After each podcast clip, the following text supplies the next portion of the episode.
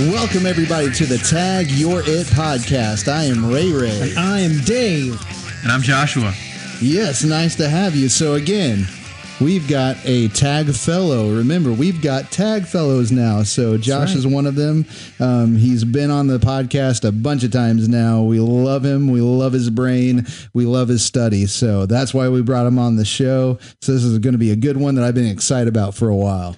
I'm glad to have Josh here too. Josh, thank you so much. Well, you're flattering me, but I like hanging out with you guys too. So. I always learn when I'm around you. So, and that's the same thing with Adam. I really am sharpened, and I mean that sincerely. So it's really encouraging to me to be able to be sharpened by you guys. So looking forward to learning today. It goes all ways with that. I feel the same way. So yeah, this is called Sola Scriptura, not Solo Scriptura. So this is our little community and everything. So it's awesome to just bring in more people again. Brandon and Will are also Brandon Dodd and Will Hoffman. Yes, are all also Tag Fellows, and so again, we're bringing in the element of community into this podcast, and it's amazing to be able. One of the things that I want to make sure that I state that. Josh and Brandon were really the next step for me when it came to abolitionism. Mm-hmm. And I'm still got a long ways to learn and a lot of things that I need to continue to grow in, but I really appreciated their example. And that was a pretty big springboard for me. Again,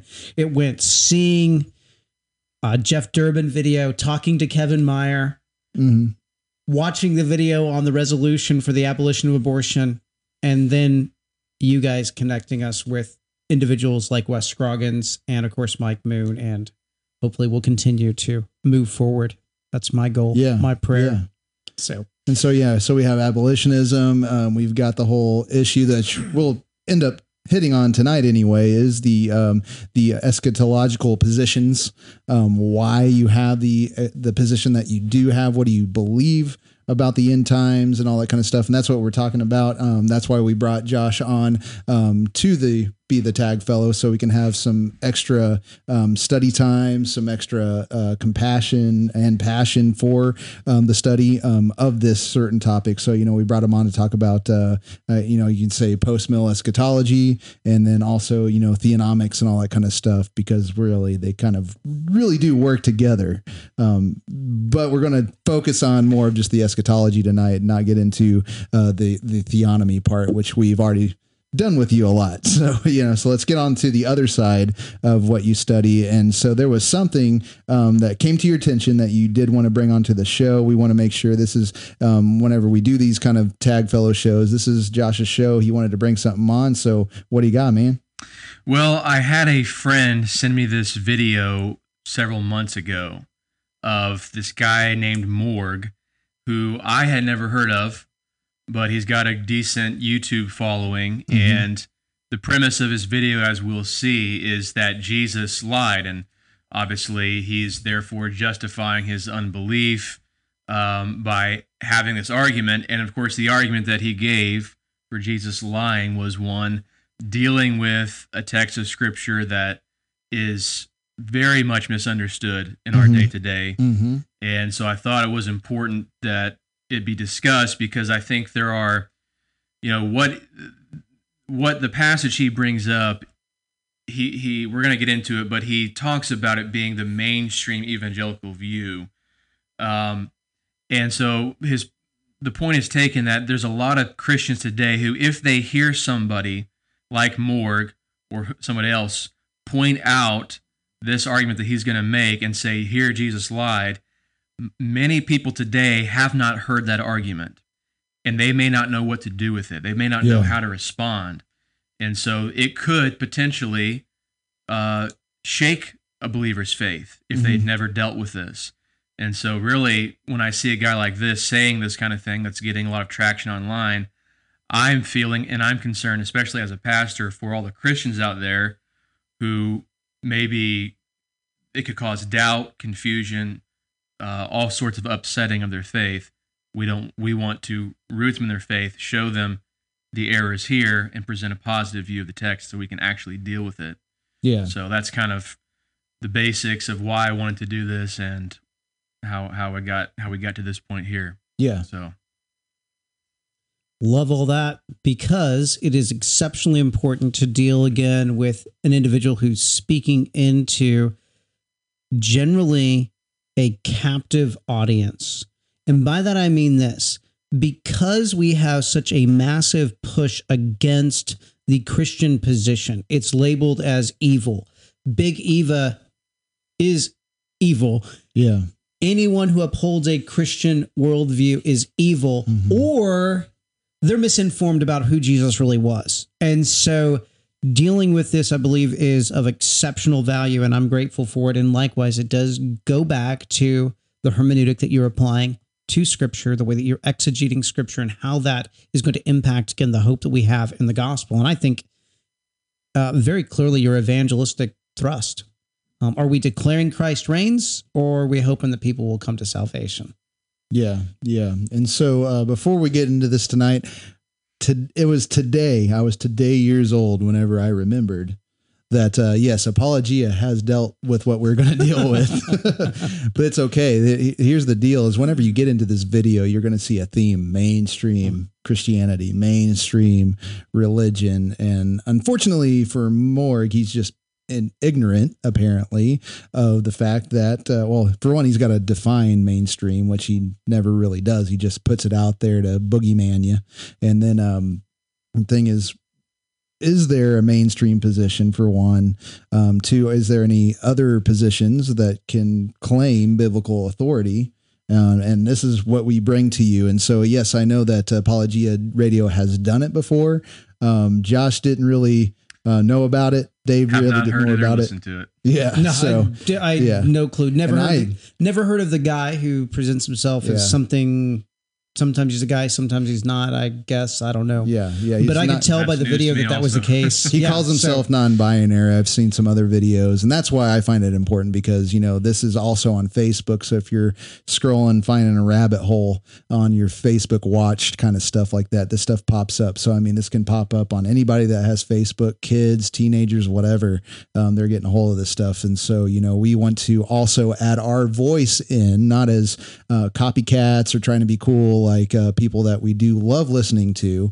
But then again, this is a community. Not everybody that listens to the Tag Your It podcast listens to Apologia Radio. So we want to, again, add another voice of biblical truth and what it speaks, what it says, and what we should believe, because God has spoken it, because Jesus has spoken it. And then, you know, that's the outcome. So for our audience, if you do and have already dealt with Apologia, you know, we hope maybe there's something else that edifies you and informs you of what Josh is bringing to the party. But, you know, we need to stand univocally on this and say, Jesus did not lie, and here's why. Yeah. And just one more thing I'd add to that, by way of introduction, is, you know, it looks like this guy has, you know, a good reach to a younger audience online. That's right. And so the arguments he's presenting are not typical arguments you hear when you're doing apologetic work or you're just witnessing to somebody on the street. And so if this view is now going to be more and more propagated and spread to a younger generation, and if we're out witnessing on the streets or wherever we are talking with people in a barbershop or wherever, it's going to be more likely that we're going to hear this argument. Well, hey, Jesus lied. Don't you know Matthew 24 says this and it didn't happen? We've got to know and be prepared to give an answer for that argument. And so amen. That's what we want to help prepare at least one person for, whoever or however many would listen. Yeah. Yeah. So I guess if you guys are ready, there's some things that I have written down. I know you've got a lot of stuff written down. I know Dave's wanting to deal with it. So we've got a lot of ammunition here that we've already prepared anyway in our own minds, but you think it's time to play the video? I'm ready. All right. So I'm going to play the video, and the way that we work this, you already know, just say, hold on a minute, and I'll just, you know, I'll control it or whatever. So here we go. Here's Morgue on this one verse proves Jesus lied, the end times. According to mainstream religion, lying is a sin, but I bet you didn't know that the Bible shows that Jesus is a liar. And it wasn't just a little white lie either. It's about as big of a lie as you can possibly imagine, because it's about the end of the world in a situation that's actually similar to what we're experiencing right now. I'm going to show you the one verse that shows that Jesus is a liar and what it has to do with the end of the world. All right. Yeah, I was gonna say stop right before you did there. Yeah. Just right off the bat, one of the things we're seeing is he's already got mixed standards of truth. Yeah. He's appealing, you know, maybe you can talk here in a minute about what you were saying about mainstream Christianity view, but he's talking about that. And then he says, as Dave pointed out, as we're talking before the show, he says, it's not just a white lie, but it's whatever he said, a big, big lie. Yeah. Again, by what standard are you defining lies? The hierarchy of lies. Yeah. So yeah, just already off the bat, he's mixed up.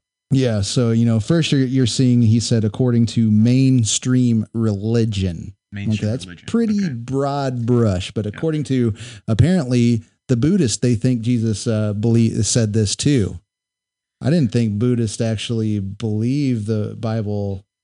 Oh, see, that's the thing is like, so he's already just using words, letting them fly out there. And if you don't catch them, you're going to just grab these and just boogeyman them. Mainstream religion. So again, to add, by what standard? So he's already, again, got that false standard where, you know, are they the standard? Is what they said the standard, or is the Bible the standard? And so what he's already done here is he said that, well, I can prove that that the Bible lies by their stand. You know, so you have all these like, well, mixing. Jesus did a pretty good job. I mean, only one lie in the whole Bible. I mean, that's pretty darn good. I mean, whatever, I guess my problem would be like, what's the definition of a lie? Like maybe Jesus was just fooling us, like, because he wanted to be fun. Well, yeah. Well, he's a high telling a joke. Yeah. And the thing about Morgue is he's what you call an Hyperion, which is, you know, basically enlightenment mathematics. And so math is the root of all things. You're like this curve of existence, and so you can check out his YouTube channel to find more of who he is. But he wants to be absolutely rational. My issue would be completely with the reality. Okay, what would be the problem if they just recorded it wrong? Yeah. If you are presupposing that they had to have recorded it right, by what standard, again, are you actually saying some verses were recorded correctly and some were not? And then again, what's wrong with being a liar? Maybe Moses got it wrong on, you know, what is wrong with that? There's a rabbit hole of incredible black hole, I should say, of incredible arbitrariness that you begin with right out of the bat. Oh yeah, and we'll get to that at the very end of the video. No, you're good. Hope I didn't take us too far off. Jesus good. Didn't get it too bad. I mean, only one lie. Theme music. It's great. If you're new here, my name is Morgue, and we are dedicated to creating a new world of freedom and reason. And if that's a world that you want, then join our mission by subscribing right now and hit the bell so that you know when something new comes out. Before I can show you how Jesus clearly lied in the verse that shows it, you have to know a little bit about the end of the world, or what mainstream religion calls the end times, or the Great Tribulation. Stop right real quick. So already what he's doing before he presents his argument or this one verse, he's already preparing people by pumping in his conclusion that Jesus is talking about the end of the world. Is he? The end of the world. Is he? Yeah, show us. He's already, I forget what the tactical term. Poisoning the well. That is. Poisoning well. There you go. That's what he's doing. Yeah, I think you got some new cards for that too. I did, I do. Well, they're great for my class, but yeah. According to mainstream Christianity, there's the switch. Okay. We're going to hit this a lot. But anyway, so now you switched from, okay, now mainstream religion says this, but then, okay, mainstream Christianity. Again, you got to be like, Morgue, if you're trying to be rational, Buddhist can't say any of this, all right, about the end times and Jesus saying something and lying, okay? So again, we're already irrational from the very beginning. I think he's granting here, not on purpose, the supposition that Christianity is true religion. You know, he's accidentally doing that. Yeah. He's granting at least that there's a uniformity in belief among these things. Now, that's the other issue here is when we offer clear terms, we're reducing vagueness, we're reducing arbitrariness, we're giving a clear picture. For Mort, the problem is he doesn't demonstrate in this entire video any clear picture of broader Christianity or the fact that there actually are different understandings of eschatology. And so, again, demonstrating he doesn't have the ability and has not done the actual theological homework in order to deal with this in a very serious way, because he doesn't want to deal with it in a very serious way. He's actually just looking for low-hanging fruit. Yeah, it's like what he's trying to do is blend a relative spectrum. So if he's going to utilize man as a standard, then you're going to have a spectrum on anything, right? But then he's trying to say that's a problem because, you know, and then he's trying to get to the objective, which the text says something and it means something. And so there's an objective truth here. So which one is it? It's waffle, and you can't make sense of his argument because he's over here going, well, this is what objectively was said. But then mainstream Christianity, well, like, again, he's not even treating it as a spectrum, which that's all he has. If you freedom and man, reason, freedom and reason. If you make man the reference point of all things. So again, like, his argument is like running parallel and is never intersecting. Sorry about that. We talked too much and my iPad, you know, went black here. Here we go. Be a cataclysmic event when wars will break out everywhere, the Antichrist will come to power, and demons will roam the earth attacking people. Yeah, really. Eventually, Jesus will return, and this is known as the second coming, and set up the kingdom of heaven on earth and have the devil chained up for 1,000 years. Then he'll be released again. Anyway, before all that happens... So again, he's describing these cataclysmic events, which we do see pretty much what he said there in the scriptures, though he's placing it in the wrong situation, but he's clearly already showing his presupposition against the truth of Scripture by saying, "Yeah, really," you know, those type of comments. And so it's an ad hominem. So he's just making fun of them, but he's pretty accurate of an understanding of what he needs to call it by the term dispensationalism. Yeah. Does he even know that there's a term? Did they even teach him, or did they just like pump this into him and he never asked questions? He read Left Behind. Yeah. Yeah, so he's automatically mocking something in Scripture, even though he's got a wrong understanding of it. Whereas we as Christians should come to the Scripture and say, whatever the conclusions are of the text, I'm happy to accept that. I'm happy to submit and obey that, even if it sounds crazy, even if it sounds supernatural. It doesn't make sense to his sort of worldview. So, yeah. Anyway. The world is thrown into chaos. Everyone who believes in Jesus will disappear. Again, yes, really. They all just literally vanish instantly, and they're transported to heaven. I'm not making this up. This mass disappearance occurs so that believers will be safe before the terrors of the end times happen, and this is known as the rapture. Now, by the way, I want to mention I was born into a strict Christian household, and I was a Christian for many years, and the idea of the rapture was absolutely terrifying. Whenever my... Okay, but here's the deal. Again, he's going, this is my personal experience. And so now I'm over on this other side and giving no alternative. Like, I didn't study the text. I just went, you're crazy. This is what you believe. This is what you pumped into me. And I don't believe it anymore. And the thing is, like, he can be a Christian. He can be believing, but there was no root, and he left. And then he actually becomes Antichrist, because then again, the same position that spouts the stuff that he's going against, which again is a good point. He's making a good point. Really? So, you know, out of even something as evil as this is what he's spouting, you know, God still can take this and make somebody question, which is like, well, that's why we're here, but they need to go back to the text. Did Jesus really say that? Is this really the position? But he didn't do that. He didn't study. He didn't care, because really he did not like God to begin with. And he was only acting the part because, yes, he was born into a family. And obviously, just to, not to beat a dead horse, but what he's describing here is the modern dispensational position, which he is broad brushing as the mainstream Christian view. Whereas it is, when you look at, and maybe right now in this moment, or in America, the 80s too, and 90s, it was the West. But if you take a step back and look at the history of Christianity, it is a minority position. Especially when you look at the creeds, they never go into that detail. They just say, what? Christ is coming back. They don't go into detail when, they don't go into detail on all the particulars. And, you know, Orthodoxy always agrees Christ will come back. There is a kingdom.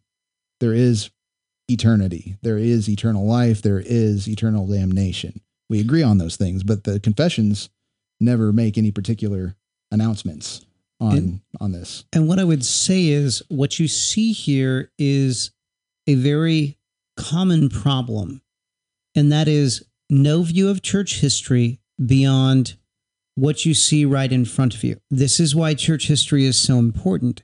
This is why the dispensational position is actually very crazy, because it's brand new. And someone might get mad at me for saying that, but I will say it's brand new. It showed up on the scene 100 years ago.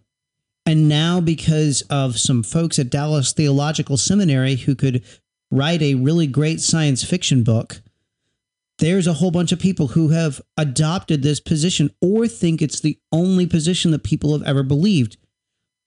I was blessed not to have had that. Yeah. And so, but not everyone else was. And so this is why church history is so important, and why actually having a little bit of doctrinal depth and actually even teaching through positions in secondary, tertiary matters that you disagree with are important. Because guess what?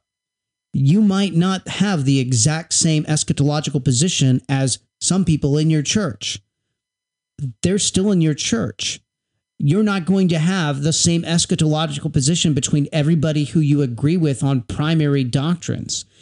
That's a reality. But this guy thinks, I must reject this crazy position, therefore I can't be a Christian. That's what it leads to. Yeah. And to his point, if Jesus is a liar, though, then it does undermine everything. That's right. And so he's correct. And so you really, in one sense, you want to sympathize with the guy. Yeah. I'm glad for a rejection of dispensationalism, but it has to be replaced with the truth, with historic Christianity. So. Yeah. And so now he's going to go into just like, and I think, really, when it comes down to it, Apology did a really good bit on it anyway, but just the fact that he's going to say it scares people, it harms kids and all that kind of stuff. And if you go to that, we won't do it here, but if you go to Apologia Radio's version of it, they do point out in other videos where he says that morality doesn't exist other than if we create it. And then it's arbitrary, but he doesn't deal with it like that. So he's going to borrow from the Christian worldview where this is harmful. And I would say, yes, it is harmful to teach lies to your kids, especially when it comes to scripture, not saying what you think it says. And I'm totally against the dispensational position. I think it is a big farce, and I think you can prove it just by the fact of just looking for the Antichrist. I think that's the dismantlement of the whole thing, because that's where everybody fears is the Antichrist. You dismantle that, which is easy to do from John, the first, you got First John, Second John, and Revelation written by the same person, right? And you really, that to me disproves the whole system anyway. But must digress from that. But anyway, he's going to go into just how it harms people, and it harmed him, but then he's not going to say what he bases harm on and why it's even bad. Parents would leave to go shopping or whatever. I'd run to the TV and turn on the news to make sure that the rapture didn't happen, that I wasn't left behind. I can't emphasize enough how ideas like hell and the rapture are traumatizing for children. These ideas can result in what's known as RTS, or religious trauma syndrome. Dr. Marlene Winnell, PhD, writes, "Religious trauma syndrome is the condition experienced by people who are struggling with leaving an authoritarian dogmatic religion." I got something. Yeah. She's an authority. She's making an authoritarian claim. Sorry. I apologize. Oh, yeah. When I watched this, I was like, what's wrong with that? You're making an authoritarian claim as it is, and a dogmatic one on top of that. It's dogmatically wrong to do this to people. I'm the authority on psychology. I'm telling you that. Sorry. Yeah. Well, it's definitely, from authority to authority. And a lot of people, when you really don't think about it, but this is another thing. I don't know if I've said on the show, I've wanted to have a show kind of talking about it, but they say the biggest trick the devil ever pulled was to convince the world that he didn't exist. And it's like, no, they know he exists. And the biggest trick that man ever pulled is that they don't have an authority. Whenever Eve submitted to Satan, she submitted to his authority. You cannot escape authority. And so the biggest trick that man ever pulled was that he's autonomous. Mm. So that's the what it is. So now if we can have a show about that, we can do it. I don't know if I've said it before, but now I have. So yeah. One thing real quick, I'm glad you guys stopped it there. This, I don't want to go too far afield, but with this now, this official diagnosis, religious trauma syndrome, which really likely means you were just, you got your feelings hurt or you got afraid or something. But now that they have made it into a doctoral diagnosis, this, and I'm not saying Morgue is a part of trying to do this, but those who are doing so, they're laying a foundation for now legal prosecution against Christianity, raising your children with Christian beliefs. And anyway, just a little side note for you. The damage of indoctrination. Religious trauma syndrome can be compared to a combination of PTSD and complex PTSD. Now that's something Well, I'm glad that you're hijacking veterans that have really seen bloodshed and dismemberment, going through minefields and IEDs. Glad you're hijacking their disorder with just something that is taught. Now, I'm going to say, if you were a child and it was beat, if dispensationalism was beat into you with a belt, okay. Morg's never said that. He just said he was taught it. Now, if you, I will digress and repent if he can say that, well, it was beat into me, like literally. Okay. But I'm sure this was just teaching. I'm sure it was puppet shows. I'm sure it was the Left Behind books. And if you want to go back even to the 70s, that bluegrass song, it's a day after the rapture. Yeah. Cause the thing is I can level with them. I grew up into this, so I had to come out of this too, but what's the difference? The difference is that I'm not going to leave this until I know versus, I just believed it cause my parents told me, and now I don't believe it anymore. So where was his faith rooted? He was never really a Christian. Yeah, and I would say anecdotally to that too. I also grew up in that typical environment. It was a great Christian upbringing, but you know, I grew up reading the Left Behind books, and I spent years of my childhood afraid that I was going to die and go to hell. I was absolutely afraid of it. And eventually in my life, I found relief and rest from that, not by rejecting everything altogether just because of a few bad doctrines I was taught, but by finding it in Christ and in the truth of the gospel. And so you don't, the options are not reject everything and leave, you know, it's find the truth. Yeah. Yeah. I know all too well, and I experienced this firsthand. Now, I did a video all about that if you want to know more. But the verse that shows that Jesus is a liar has to do with the end of the world, the end times. Now, does it? And so here's where it comes down to it. Now, this is where you can exegetically shine if you want. But does it talk about the end of the world, Josh? Not the end of the world as he is intending it.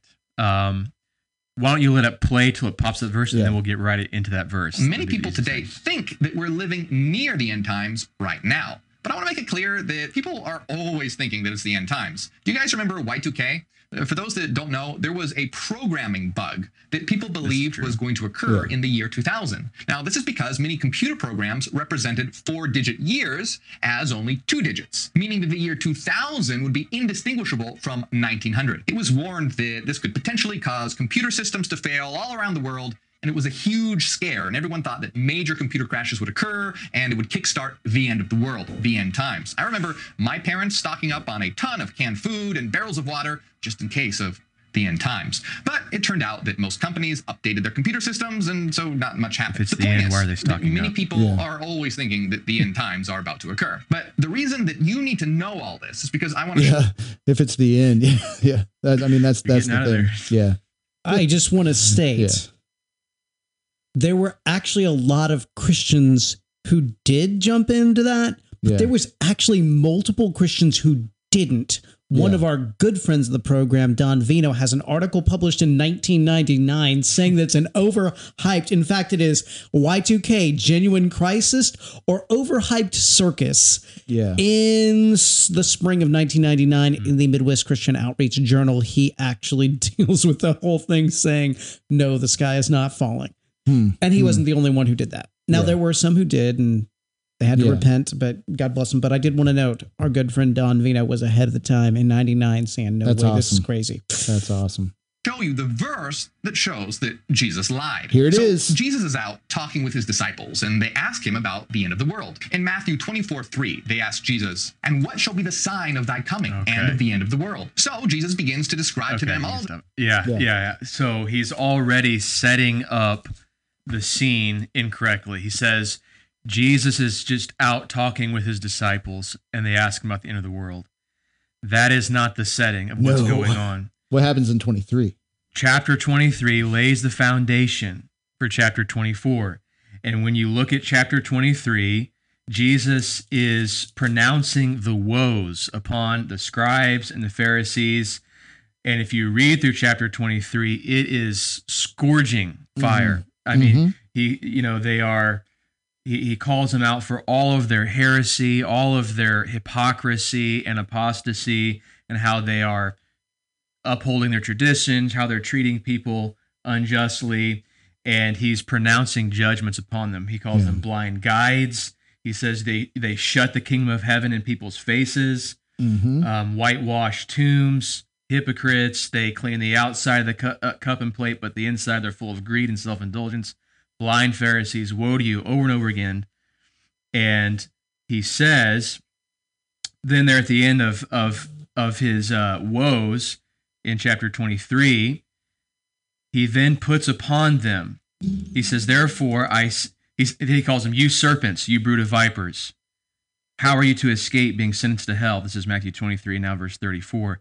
Therefore, I send you prophets and wise men and scribes, some of whom you will kill and crucify, some you will flog in your synagogues and persecute from town to town, so that on you may come all the righteous blood shed on earth, from the blood of the righteous Abel, which is way back in the beginning of Genesis, to the blood of Zechariah, the son of Berechiah, whom you murdered between the sanctuary and the altar, which is the end of the Old Testament narrative.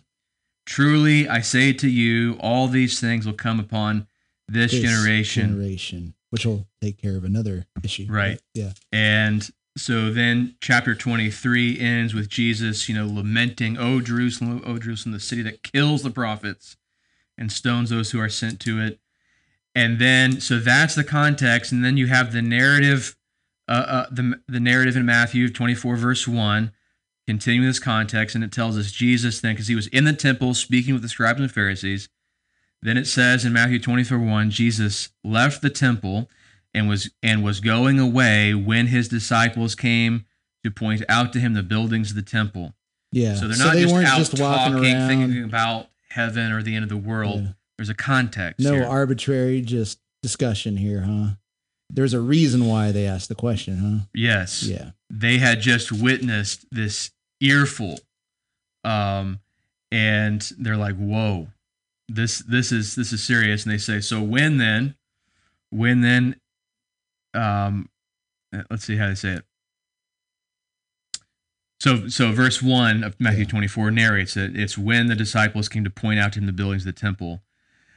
And Jesus then, he says, you see all these, do you not? Truly I say to you, there will not be left here one stone upon another that will not be thrown down. So this is the setting until you get into what the verse he brings up. Yeah. Matthew 24, verse 3. And you'll notice in the video, when he quotes the one verse, he doesn't even quote the whole verse. Yeah. Okay? He quotes the last portion of it from the King James Version. Mm-hmm. But here's the whole verse in the English. I have the English Standard Version here before me. It says, as he sat on the Mount of Olives, the disciples came to him privately, saying, tell us, when will these things be? Okay, what things? The things they've just discussed. The stones being thrown down and destroyed at the temple were not one's left on another. The woes that he's just described, the judgments upon the Pharisees and scribes. When are these things going to be? That's their question. And what will be the sign of your coming and of the end of the age? Now, why does the ESV and other translations have age, and the King James that he quoted from has world? The Greek word is aeon. Or eon, or however you would say that, which is not typically how we would translate world from. Usually the Greek word is cosmos, from which we translate the physical right. elemental, or I guess like the real universe that God created. Right. That is cosmos. That's what's in John 3:16, the cosmos. He loved the cosmos. Mm-hmm. But so what's different about this aeon then? The aeon, I think it's a very good translation, as the ESV and other translations, New American Standard, have the word age. It's signifying an era, an age, a time. So an era of time.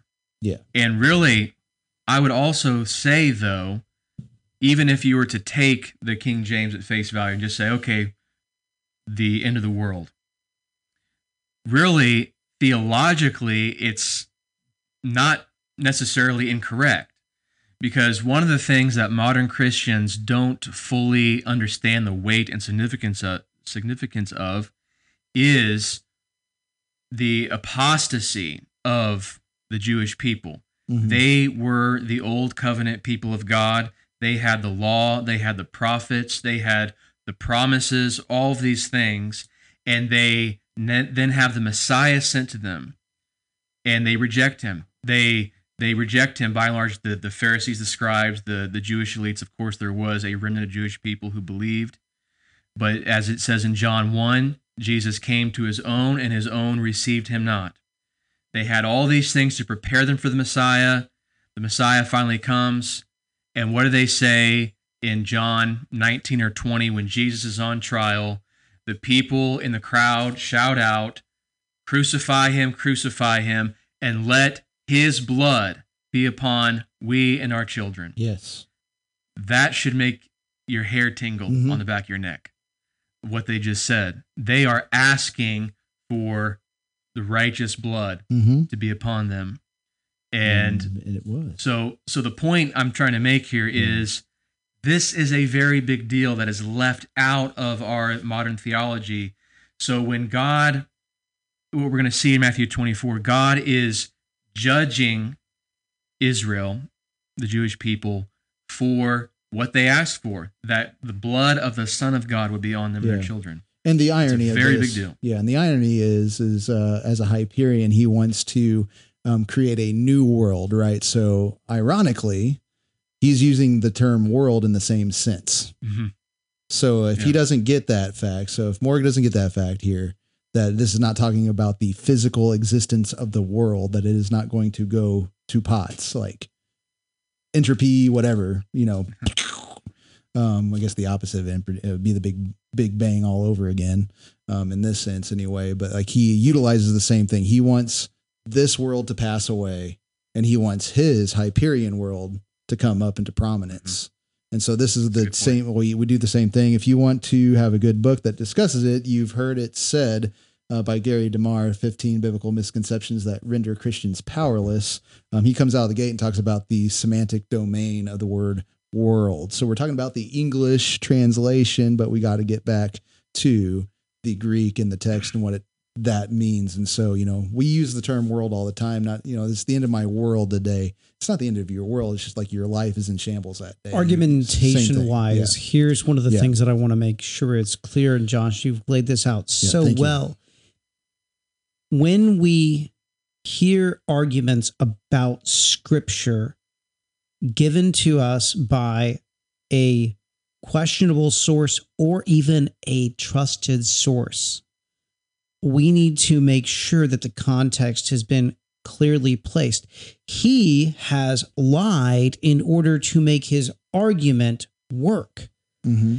In order to make Jesus lie, he had to lie about the text. Yeah. Now, I don't know that he actually sees that, because I don't think that he actually has done hardly any I would venture to say, I don't want to make an overgeneralization. Yeah. I don't think he's taken a course or read anything on hermeneutics in any meaningful sense. And because of that, he's able to get away with this. Again, low-hanging fruit. So the piece would be for any teacher who's listening, any Sunday school teacher, anyone who's involved in discipleship training, be sure that you're demonstrating, look at the context. Mm-hmm. an objective statement was made about Scripture and one reference completely gutted from context. And unless you go to the Scripture itself and look at it, you'd miss it. Yeah. Yeah. So let's continue. The terrible things that are going to happen. He talks about wars and bloodshed, earthquakes, disease, deceit, famines. He talks about how the rapture will occur and people will vanish. He talks about the sun. That is questionable, right? Yeah, he lists off all the several things that are indeed in here. Disease, famine, earthquakes, wars. And then he just sneaks in the rapture. Where? And he'll never show you in the video. Again, that's what mainstream Christianity has told He's him. Mixing sources. Then hasn't proven that's the mainstream. We can observe and say that, but then again, is it true? But yeah, he sneaks that little rapture in there. But does Jesus, again, that's what you got to prove. Did Jesus say that? Darkening, the moon no longer giving light, and the stars falling from heaven, and how he's going to return in the clouds. Matthew 24:29-30 says, after the time of suffering, the sun will darken, the moon won't produce light, the stars will fall from the sky, and the heavenly powers will be shaken. And then shall appear the sign of the Son of Man in heaven. And then shall all the tribes of the earth mourn, and they shall see the Son of Man coming in the clouds of heaven with power and great glory. So we want to talk about those verses there. Yeah, we could. Yeah, we totally could. Go for it. So one thing that it would be helpful to talk about generation first, even though he hasn't got there, because it kind of assumes the point. I'm trying to think of how many times I've highlighted this generation in the book of Matthew. Maybe we go ahead and spill the beans if people don't realize already. Go for it. He's going to show. So we saw, as I read in Matthew 23, at the end of Jesus' woes, he says, truly I say to you, all these things will come upon this generation. Which one? The one he's speaking to. Yeah, I mean, the crooked generation, you unbelieving perverse generation. Pharisees, Sadducees, an evil adulterous generation demands a sign. Every time I see green in my Bible here, but go ahead. So Jesus says that at the end of chapter 23. Then we have chapter 24 where he starts giving, he answers the disciples' questions. What are the signs of these things, when these things are coming, and the end of the age? And he starts giving those off. And then when he is, let's see, verse 20 or verse 34 of Matthew 24, after Jesus lists off all the signs that will accompany these things this time, he then says the same thing he said, very similar thing in chapter 23. Truly I say to you, this generation will not pass away until all these things take place. And so what Morgue is going to say here, as we'll see later on, he's going to say, well, Jesus said he was going to come on the clouds. He said, there's going to be this, the sun dark and the stars falling, all these things. And it was going to happen on that generation. And then Moore's going to say, and then none of that happened. He didn't come. And it's been 2,000 years late. And so we would say, we see the argumentation he's making. It is a major error of dispensationalism. Mm-hmm. Yes. So again, we are totally with you against dispensationalism. But does Morgue know that that's just one of a few positions to discuss using Scripture? Right. And so we would say, when Jesus said that all these things will take place on that generation won't pass away until all these things happen, we would say yes and amen, and they all happened. They all did. And we have to understand then that the text itself is giving us the time parameters for what is laid out here. So that has to be the controlling thing of when we see it. When the text tells us the time frame, we have to say, okay, we believe it. God's word is true. We believe Jesus was not a false prophet. What he said was absolutely true. And even if we don't understand how all these things happened, because we're quite a few years removed, we still have to say, but I believe the Scripture and what Jesus said is true. And now we can go through some of these things, particularly those verses he brought up. I'd like to look at. Yeah. So, I mean, he's talking about the sun and the moon and the stars and all that kind of stuff. And, you know, what do you take that as? You know, what, coming from a position, I guess you and me kind of share from the very beginning is, you know, we see that. Okay, so the sun, like I'm looking for the sun to finally just never shine again, and the moon to literally, like, I don't know how it would look, but it's got to turn to blood. Does that mean like some lunar eclipse, or does that mean like literally blood all over it? Like, you know, what does that mean? But that's the way that it seems that it has to happen to Morgue for it to be true. And it had to happen that way. Right. Right. I mean, he's getting the generation part. Great. Yeah. You know, great. Like, okay, let's keep going. Yep.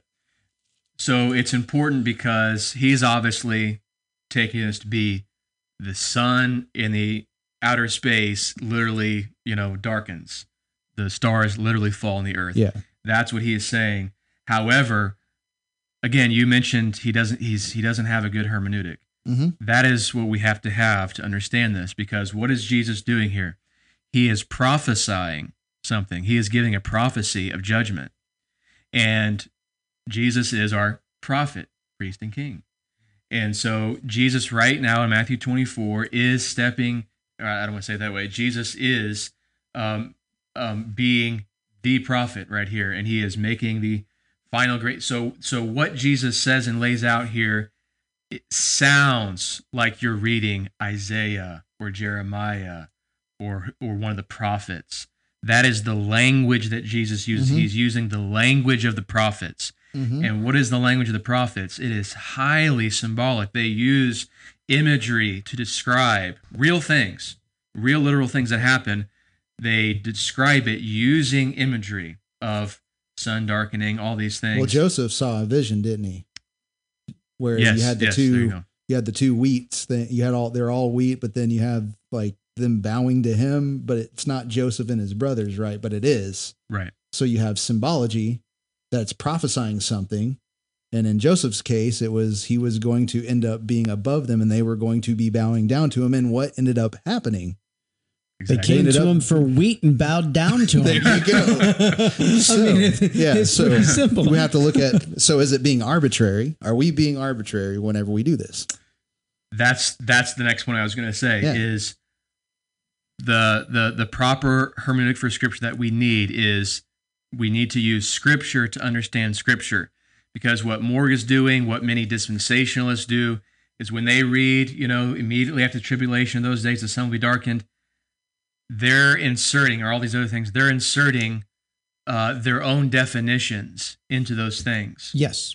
Whereas when we are looking at these things, the first thing we want to do is think about, okay, is there anywhere else in the Bible that has the same language? And mm-hmm. does that shed light on how I understand what's being said here? Lo and behold, the Bible has this language all over it. And I can go there unless you guys want to go for it. The point. Yeah, talk about the sun, the moon, the stars.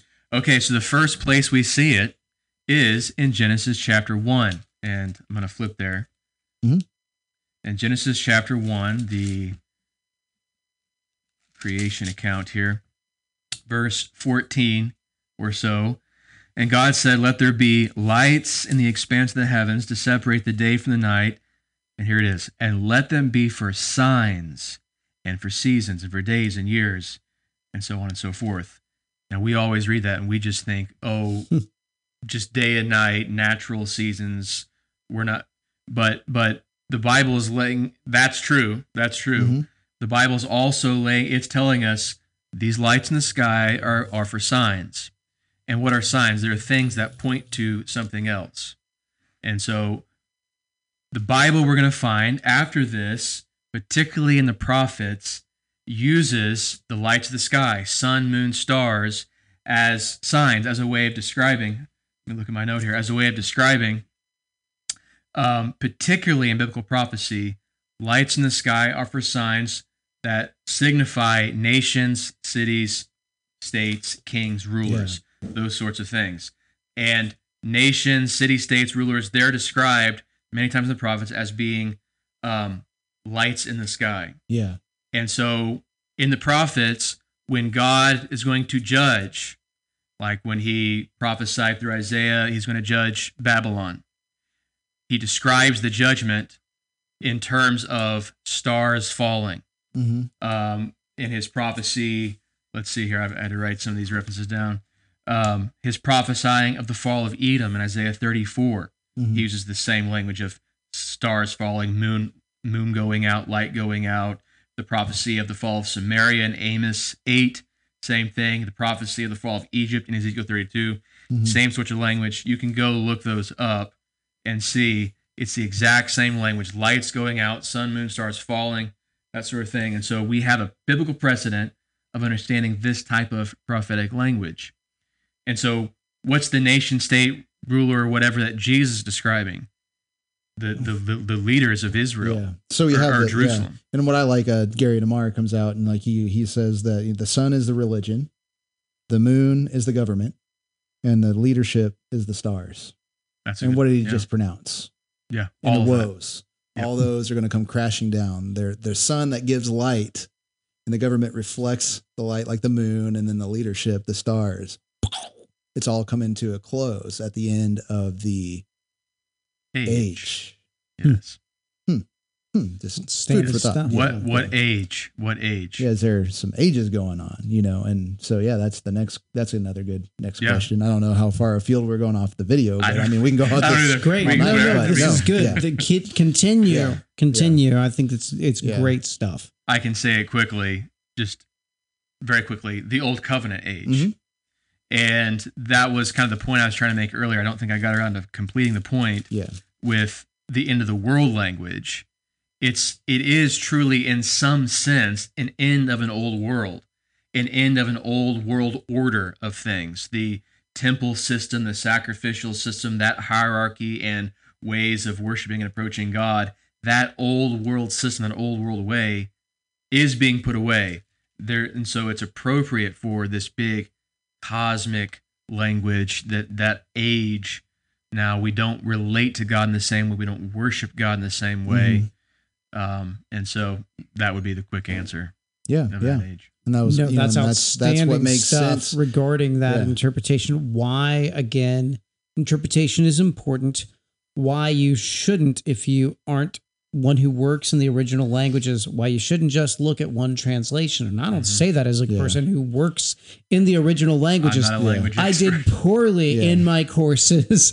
Right. And so I don't say that, as some proud that I did poorly, like I missed my opportunities. Right. Like, and I regret such a thing. And it's there's the wonderful thing is just like the ease, like the ease that I have now of reading scripture, because here's the deal. And this is like the greatest thing that my wife sent me on TikTok. Like I don't have TikTok, but she's like my TikTok lady. So she sends me little funny things. And I know. So we've just, she introduced me to Hamilton. I didn't want to like it.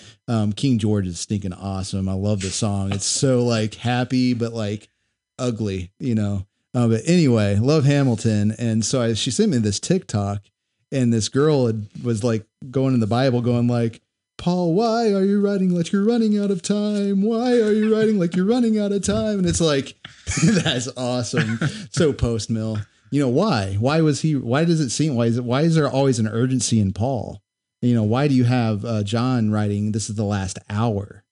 Wait, 2,000 years is an hour? What? And then you get the day is like 1,000 years, and it's like, but that's not the same context that I'm asking, And so, now I go, wait a second. Okay. So now I get it. That's why Paul said, act like you're not married, because things were coming crashing down. Now the embarrassment is a way, if you can get over the embarrassment of this generation. What's going to happen is when you read this text like this, it's going to change the way you deal with the Pauline epistles. Specifically those places where your dispensationalist will deal with, I believe 1 Thessalonians 5, if I can remember correctly, was like their big piece. It's going to completely destroy the way that you have read John and 1 John and 2 John and 3 John and Revelation. Sorry to just destroy poisoning the well, Dave. You're poisoning the well. Someone's. Real quick on that. Again, what you're describing with this urgency or this theme of imminent judgment on Jerusalem and the apostate leaders, as you're getting at, is a way heavier weight and theme on these first century Christians who were coming out of this. Many of them who were Jews and believing in Christ. Many of the disciples were coming out of this. This was truly life-altering, world-shattering and shaking, as it describes in Matthew 24.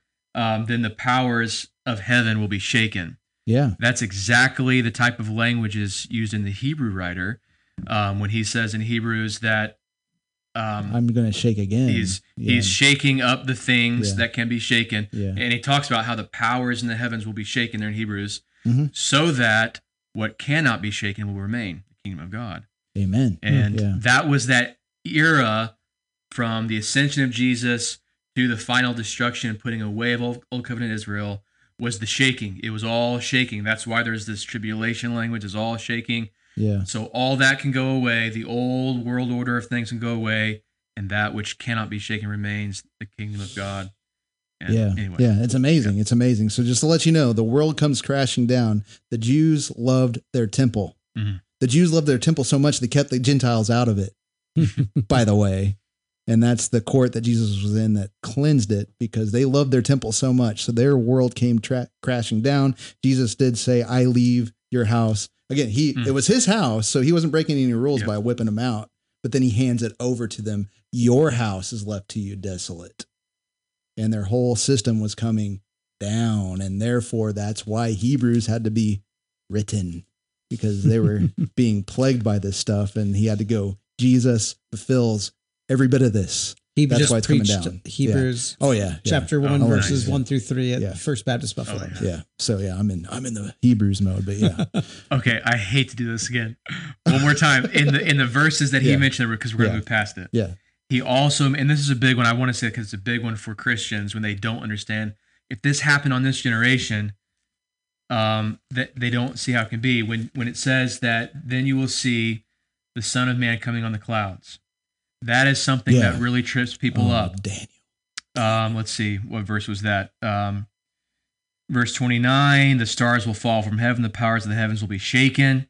Then will appear in heaven the sign of the Son of Man, and then all the tribes of the earth will mourn. They will see the Son of Man coming on the clouds of heaven with power and great glory. Okay, so this is where this is really... If Jesus, are you saying Jesus came physically, visibly, literally on the clouds in AD 70. That's when the destruction of the temple was. Yeah. Well, again, same thing with how we understand the sun, moon, and stars language. Mm-hmm. Is there a biblical precedent, particularly in prophecy, that uses this language? And yes, there is. I have at least noted 3 scriptures that use this exact same language, and it describes God riding on the clouds or coming on the clouds. It's Psalm 104:3, Isaiah 19:1, and Nahum 1:3. All of those passages, you can look them up. We can look them here if you want. It's describing him, God coming on the clouds in judgment. They're all judgment passages, except for the Psalm 104. But that is a way of saying God is going to come with judgment. Mm-hmm. He's riding on the clouds to you. It's coming quick. You're going to see it. Boom, here it is. And that's the language that Jesus now applies to himself. In the Old Testament, Yahweh was riding on the clouds in judgment on Egypt, as in one of those passages, Isaiah 19, I believe. And here, Jesus is now putting himself on the clouds coming in judgment. Yeah. Again, that's another... Again, it's a coming up, really, of Daniel, right? It's the coming up of Daniel. I would actually take a different view of that. I know where you're going. Okay. And I like that. If you want to bring that up, yeah, I was trying to think. And I can give you an alternate view on that. Well, just go ahead with yours, because I want to hear yours. Yeah, I know mine. Adam was about to reference Daniel 7, which is Daniel's night vision, which describes the Son of Man, one like the Son of Man, coming on the clouds up to heaven. And there, the dispensationalists or others will take that passage and you say, hey, this is the second coming. Jesus is coming from heaven on the clouds now to earth. But when you read that, it's the opposite. He's going up on the clouds. He's ascending on the clouds to heaven. Yeah. And so that's his ascension and enthronement. And so I would take that to be describing his ascension when he ascends to heaven. Here, when he comes on the clouds, it's 40 years after he already ascended to the throne. Yeah. And so I'm just taking it simply as in line with the Old Testament prophets coming in judgment like Yahweh did in the Old Testament. And you that would make sense to me. I mean, the Assyrians, God, you know, so there's the big thing is there's one last day, there's many days of the Lord. Yeah. You know, that's kind of a good general, simple thing to say. You know, there's one last day, but there's many days of the Lord. And when he comes, how does he come? On the clouds. On the clouds. Yeah. Because he's coming down. So so you're saying that Jesus was like an Old Testament prophet this whole time. Yes. Hmm. That's crazy. the Old Testament has way too much. Yeah. As prophesied by Moses in Deuteronomy. Oh yeah, that's all. He's the greater Moses. Let's keep on going for Hebrews, right? So any more you want to go? Good. Okay, that's cool. Good. Just really good. We have gone almost an hour, but I want to continue to go if you guys have time. I'm great. I don't want to mess with your time. You tell us when we're done. Okay. To what he says next. Matthew 24:33-34 says, "When you see all these things, know that it is near, at the doors. Assuredly, I say to you, this generation will by no means pass away till all these things take place." Did you catch it? Yeah, we did a really good job on that already. So this generation. And so, we got it. Yeah, so the big thing, let me tell you, if you read this, okay, this generation is true. All right. So if your system doesn't believe that this generation, again, that's a theme throughout of all the whole of Matthew, then how does this narrative here that Jesus gives fit this generation? Why don't you go there? But no, you can't. If you're embarrassed of this generation, you're going to go everywhere. And so that's when I started reading like Hokema on whenever I was like, you know, in the Amel position, I'm like, they're stretching the crap out of this generation thing. I don't know why I'm Amel now, you know, but again, like, you know, I see, you know, everything pessimistically, and that's kind of just the hurdle I had to get over was this generation. And I had to take it for what it was. And then you get to scripture and scripture, but yeah, you have to, instead of what he's doing is going, well, it's not this generation. I'm out. See you later, Christianity. Instead of that, I had to go, how does it fit that? Like, if it's that generation, how does it fit? And then you do study that way if you make this your standard, not this. And again, what's the hermeneutic? Yeah. Do we have a precedent for how this word generation is used? Yeah. We do. All throughout Matthew, he uses it in the literal sense. Yeah. He's talking to his disciples, and he says that everything he just described, the end times, the tribulation, the second coming, is going to occur before this generation passes. He tells his disciples that when they see all the disasters he just described, that his second coming is near, and the generation will not pass before it happens. He's about 2,000 years late. That's pretty bad, but it gets worse, because this isn't the first time that he said this. In Matthew 16:27-28, Jesus says, "For the Son of Man is going to come in his Father's glory with his angels, and then he will reward each person according to what they have done. Truly, I tell you, some who are standing here will not taste death before they see the Son of Man coming in his kingdom." I would say that's talking about the same thing. Yeah. Mm-hmm. I mean, because he says the same thing. This generation will not taste death. Some of those standing here will not taste death until they see it. And so I think it's the same thing. Yeah. And again, he comes in judgment. He is, again, 1 Corinthians 5, right? The whole, he must rule and reign till all his enemies. 15. Yeah. 15. He must rule and reign till all his enemies are under his feet. And the major first enemy apparently was what? The whore Israel. The whore that's riding the beast in Revelation. And it doesn't have, and judgment comings doesn't have to mean the final last judgment. No. Again, so, many days of the Lord, many judgments, one last day. You can't get more clear than that. Clearly, this is a lie. So why isn't this proof positive that mainstream Christianity is false? Obviously, it is. Okay, so is Jesus false? And here's the other thing. Is Jesus false or is mainstream Christianity false?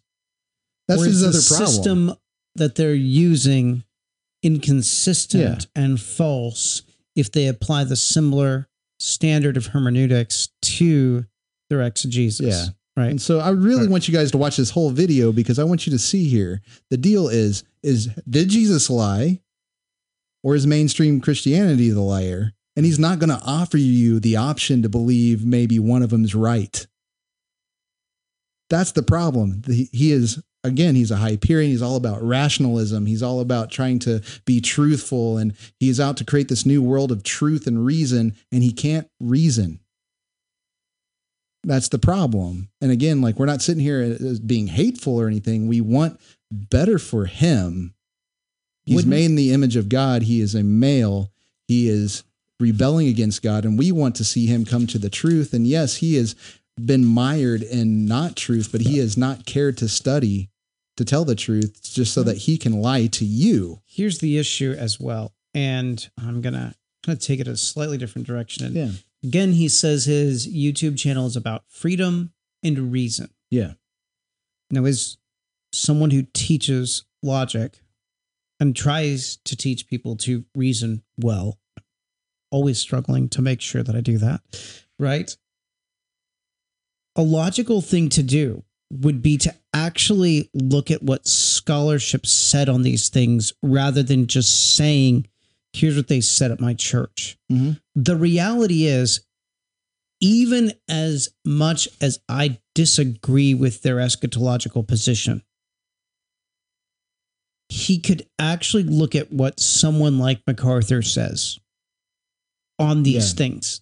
He could actually look at how they're at least trying to navigate them, and then say, you know, commentators who know biblical languages more than me, who know Jewish history more than me, here's what they say, and here's why I reject their reasoning on that. No, he sets himself up as the authority regarding how God's word has to be understood. That's not reasonable. That's not rational. That actually shows that you're enslaved to your own mind as the authority. Yeah. And therefore he undercuts his entire argument. Yeah, and he comes out in another video talking about how we're all just our own gods. Mm. So that's the problem. He's his own God and he admits it. But, you know, he's going to try to skirt around it with whatever mystic kind of mathematics he wants to do. And that's what he's in for, is just some occult mysticism. And it's blatant and he admits it. And then he tries to claim it for the Enlightenment. But he's actually acting like a postmodern, which is really funny. He's refuting himself on so many levels. The people in front of him are still alive or before the generation has passed. That didn't happen. He didn't. So why do people still believe in mainstream Christianity? It should be case closed right there. Jesus lied. So see, again, okay, Jesus must be false. Mainstream Christianity must be false. One of them cannot be right. And he is not going to give you, because this is a non sequitur. Okay, Morgue, if you actually get a hold of this, we're not that important, but if you do and you want to have a talk and you want to be reasonable, that's a non sequitur. This is a horrible argument. You are not reasoning correctly. And so we can talk, and we would love to have you on the show. We would love to talk to you, whatever, if you do get a hold of this. But for somebody claiming rationality, you are not being rational, and you are not offering any sort of rationality to your audience. So you're refuting your whole New World Order right here. What does mainstream Christianity have to say about this? Well, they generally give a few possibilities. Either Jesus didn't know when the end times would occur, or he was being metaphorical, or something along these lines. This is clearly a cop-out. It doesn't matter if Jesus knew or he didn't. He gave a time frame for when it would occur, and that doesn't negate a lie. Not to mention... Good job. You've recognized the truth. And the fact that raises the question of Jesus being supposedly all-knowing. What about if it's metaphorical? So here's the thing. If the Bible is so unclear about what is metaphorical and what isn't, then how are you supposed to know what's true at all? How are you supposed to know which verses are metaphor and which are literal? What about all the verses that are sexist and homophobic? Are those... By what standard, then, are they sexist and homophobic? If Jesus lied, what standard are you saying? Again, you have to provide an objective, absolute, transcendent, invariant standard, immaterial as well. So, you know, that's the issue. So what are you going to offer? You're not offering anything here. You're just trying to just blast it without any propping up anything on your own, other than your own assertions at the very end of the video. But in the video, you're not giving anything. Well, I don't know how you could prove that the Bible is homophobic if you don't believe that the Bible actually occurred. Do you see what I'm saying? Yeah. Were the teachings of Christ homophobic? Were the teaching of the apostles homophobic? Well, if God hasn't spoken, you can't even make that claim because, well, they might have recorded it wrong. You see where I'm going with that. But then again, he blasts, like, you know, the liberal, I guess you can say liberal arbitraryism. So, I mean, whenever we get into that debate, whenever it is pick and choose the law, when it is pick and choose this, you know, that's just being arbitrary. So you're, again, number two, you recognize this generation is what Jesus was speaking about. And two, the metaphorical, like the bad hermeneutic. Yeah, you're looking for a hermeneutic. We just gave you one. So the Bible itself, again, it's the authority, and you can't be the authority over it, or else it's not going to make sense whenever you get to sit as judge over the one that is going to judge you. But another thing I'd element is you noted very clearly, Jesus was speaking prophetically. Yeah. How did prophets speak? Mm-hmm. Mm-hmm. Yeah. And that's not an arbitrary standard, as you were saying. Yeah. We're using the scripture as our standard to understand itself, whereas that is a legitimate problem that many mainstream Christians have, is they do apply arbitrary standards to stuff like this. And so I think, we've just demonstrated a way to not apply an arbitrary standard and understand it. Yeah. Yeah. So, I can just kind of give my little summary at the end. If you guys can give a little summary. I just wrote down. So here's the main meat. And if you guys seriously watch the video and just look for this, if this is me poisoning the well, then I'm poisoning the well. I don't care. But again, the pros, he does have two great points against those who don't view what Jesus describes as happening within that generation into the liberal arbitrarism. So here's the deal. He doesn't offer any other scholarship on the matter. Again, this mainstream Christianity says this. Again, that's a broad brush. It's not making a very good claim there.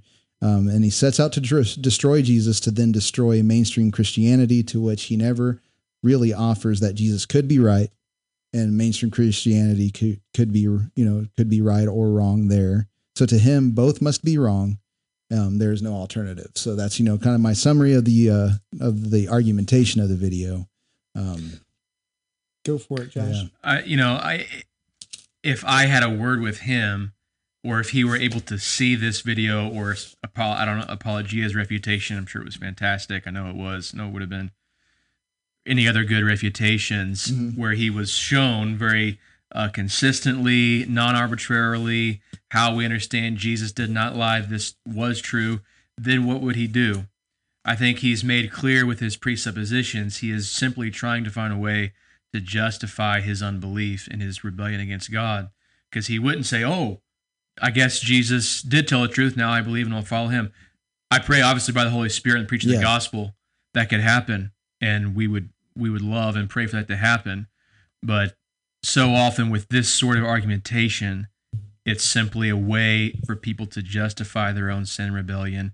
And so ultimately, at the end of the day, we don't want to simply have an eschatological argument with an unbeliever. We want to preach the gospel and call them to repentance and say, Jesus is Lord. He is true. Everything he said is true. Everything he did, he accomplished. As he said to his father in John 17, all you've given me to do, I have accomplished.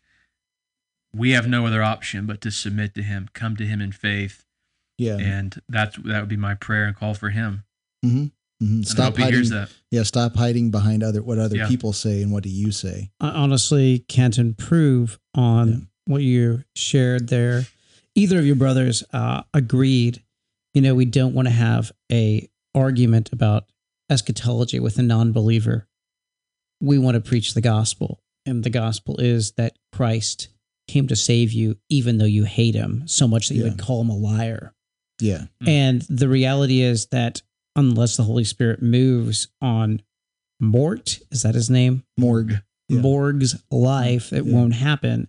So then the responsibility and the reminder for each of us is, yes, we can engage in the argument, but we always have to turn around and say, but you don't believe that, until the Holy Spirit changes you. Yeah. And calls you and causes you to repent and repeat the gospel again. Christ died to save sinners. The creator entered into creation to redeem people who couldn't redeem themselves.